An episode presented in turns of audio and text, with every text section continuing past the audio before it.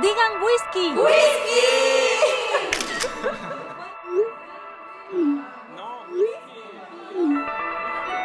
Vivimos en una época donde nunca antes habíamos sido tan fotografiados. Las redes sociales nos exponen a crear una imagen y nos han acostumbrado a ser seres muy visuales. Las imágenes representan nuestra vida cotidiana y son una forma de expresarnos ante el mundo. Y una característica de las fotografías es que el gesto universal más utilizado es la sonrisa. Casi se pierde este gesto con el dogface. Pero gracias a Dios eso no pasó. La sonrisa es la máxima expresión de bienestar, felicidad y confort. Gracias a la sonrisa podemos expresar que estamos a gusto con nuestras vidas y que le estamos pasando muy bien. Pero ¿de dónde surge esta idea? De toda la gama de emociones que tenemos, ¿por qué elegimos la sonrisa como una de las más representativas? ¿Se imaginan una sociedad en la que en lugar de decir que gritemos ¡Chis! antes de tomarnos una fotografía, nos pidieran otra expresión? Tal vez no lo habías pensado, pero la sonrisa tiene una historia bastante curiosa. A lo mejor piensas que es una expresión natural del ser humano, pero en realidad encierra mucha historia detrás de ella. Higiene, estatus social, arte y publicidad son los elementos que hacen que la sonrisa sea el gesto universal al tomar una fotografía. Hoy vamos a revelar la historia de la sonrisa.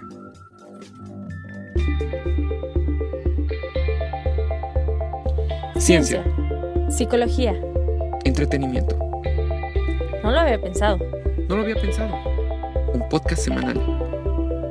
Todos los martes, un nuevo episodio. Ya sabemos que la sonrisa nos hace más atractivos, que se necesitan 17 músculos para hacer este gesto, que los bebés nacen incluso con la capacidad de sonreír y que al sonreír liberamos endorfinas. Estas no son noticias nuevas, pero casi no escuchamos el estudio de la sonrisa en el aspecto de la fotografía, dónde surgió, cuándo y por qué. Para hablar de esto debemos remontarnos en épocas pasadas. Los artistas en sus pinturas solían retratar diferentes tipos de expresiones, aburrimiento, coqueteo, vergüenza, enojo, pero la sonrisa siempre fue controversial. Hay un cuadro en especial que tiene la sonrisa más famosa del mundo. ¿Te imaginas cuál es? Es la sonrisa de Mona Lisa. La razón por la que este cuadro es tan alabado, entre otras cosas, es por el buen logro de la sonrisa. Leonardo da Vinci logró capturarla de una forma muy auténtica.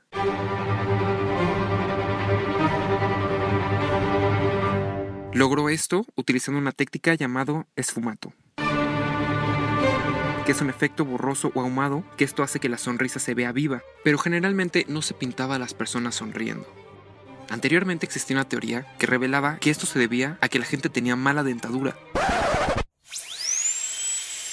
Aunque en realidad esto se debate, ya que si todos tenían mala dentadura, esto entonces no era tan mal visto, ya que se veía como algo común.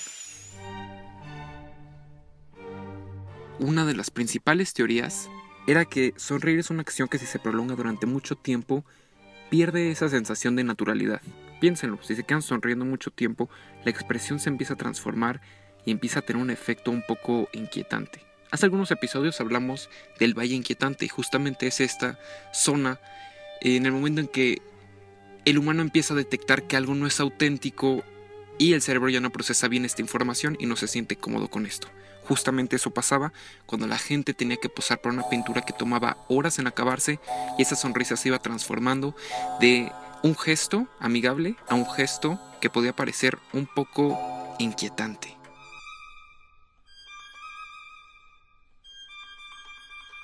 Se dice que la sonrisa es una respuesta ante algo, no es en sí una expresión, es por eso que es difícil mantenerla. Tú sonríes ante algo que te causa felicidad, agrado o gracia, sin embargo, no es una expresión natural que tú puedas sacar de la nada. Otra de las razones, además de que el aspecto natural no funcionaba muy bien, era que en el siglo XVII era conocido que las personas que más sonreían eran los pobres, los borrachos y los bufones.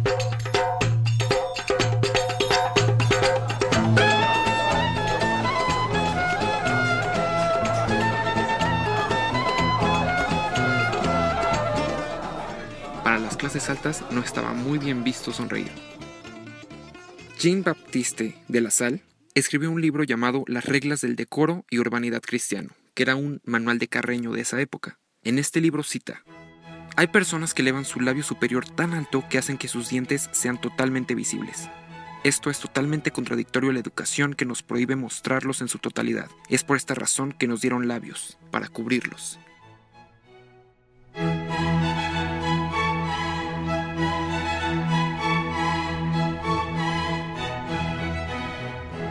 Como pueden escuchar, él desaprobaba totalmente esta expresión, ya que se le hacía bastante vulgar. Era inusual que un pintor le dijera a su modelo que sonriera, ya que si lo hacía, quien protagonizaría ese cuadro sería la sonrisa, debido a que era un gesto poco común, y ese no era el principal objetivo ni del pintor ni de la persona retratada.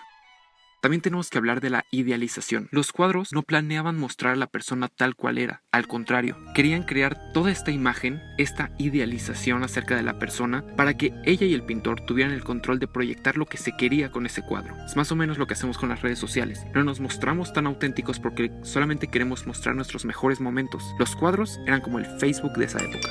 La idea del cuadro, el principal objetivo, no era capturar un momento real, sino una certeza moral. ¿Qué quiere decir esto? Justamente cuando se retrataba una persona, al principio no se quería retratar tal cual era, sino lo que ella quisiera mostrar, lo que se esperaba de ella. Así que con todo este estigma que la sonrisa cargaba, ¿en qué momento empieza a aparecer en los cuadros?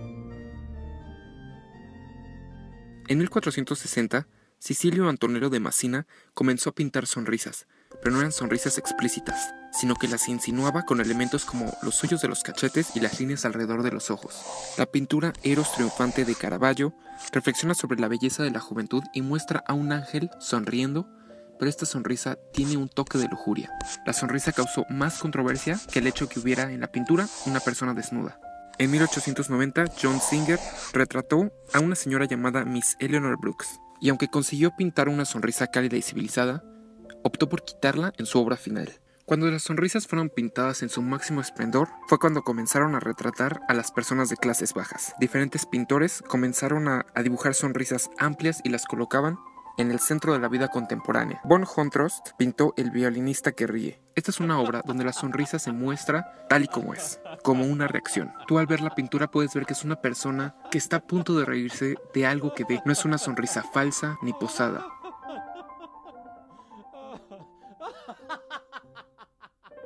Después llegó la fotografía, pero al principio sucedió lo mismo que la pintura. Las fotografías al principio tomaban muchas horas de exposición para capturar una imagen. Entonces si se hacía posar a una persona, ese gesto amigable se transformaba en una expresión perturbadora. La académica Cristina Kochemidova descubrió que los fotógrafos, en lugar de incitar a sus clientes a que dijeran cheese, como hoy en día, les decía que dijeran prunes. Esto para hacer que la boca tomara una forma ovalada. No sonreír en fotografías, además de por las largas horas de exposición, también se debía a la tradición.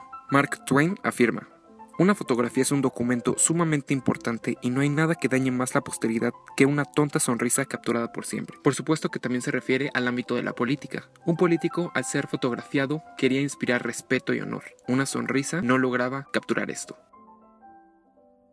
¿En qué momento esto cambió? Pues bueno, fue gracias a Kodak.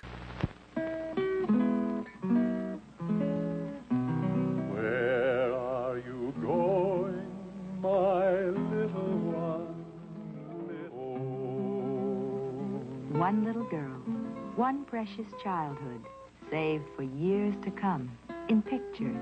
You can do it too. All it takes is a camera, Kodak film. La publicidad es la causante de muchas de nuestras costumbres y tradiciones. En 1900, cuando la cámara Kodak llegó y el proceso de la fotografía se volvió más sencillo, fue cuando las sonrisas comenzaron a surgir. Lo que comenzó la liberación de la boca fue un movimiento que surgió en el siglo XXI. La rapidez de la captura de las fotos, el atractivo de las caras en los medios, la política y la preocupación por la salud bucal fueron los elementos que se juntaron para dar pie a que esta expresión fuera totalmente aceptada. Kodak Film for the times of your life.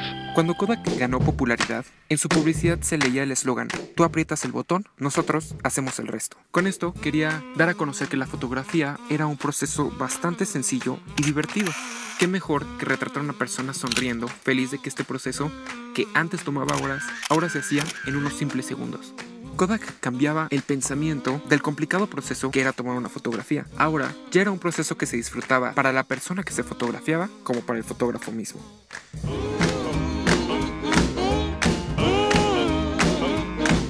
Además, capturaba los mejores momentos de tu vida. Era más espontánea y estaba al alcance de la mano de cualquiera que tuviera una cámara. En los anuncios se mostraba la sonrisa como un modelo aspiracional sobre cómo debíamos lucir. Kodak y la masificación de los medios lograron difundir que la felicidad era un estado de ánimo al que todos deberíamos aspirar. Ser feliz, demostrándolo con una sonrisa, era el estado de ánimo natural que debíamos de lucir todo el tiempo.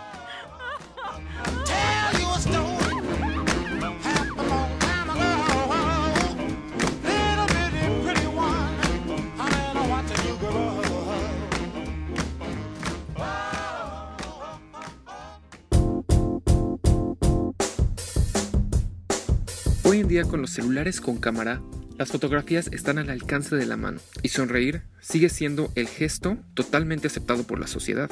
Incitamos a otras personas a sonreír sin ninguna causa aparente, porque queremos demostrar que nuestra vida es buena, que la estamos pasando bien. Queremos demostrar en nuestras distintas redes que nuestra vida es justo eso que planeamos y que si hay sorpresas son solo las agradables.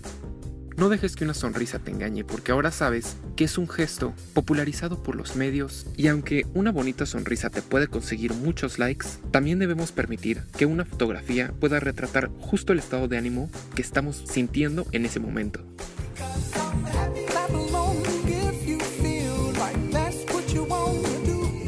Mándenos sus comentarios, sugerencias y dudas a nuestro Twitter, arroba podcast NLHP. Ahora ya pueden escucharnos en SoundCloud o en la aplicación de podcast de tu iPhone. Soy Guillermo Ruiz, nos escuchamos la próxima semana.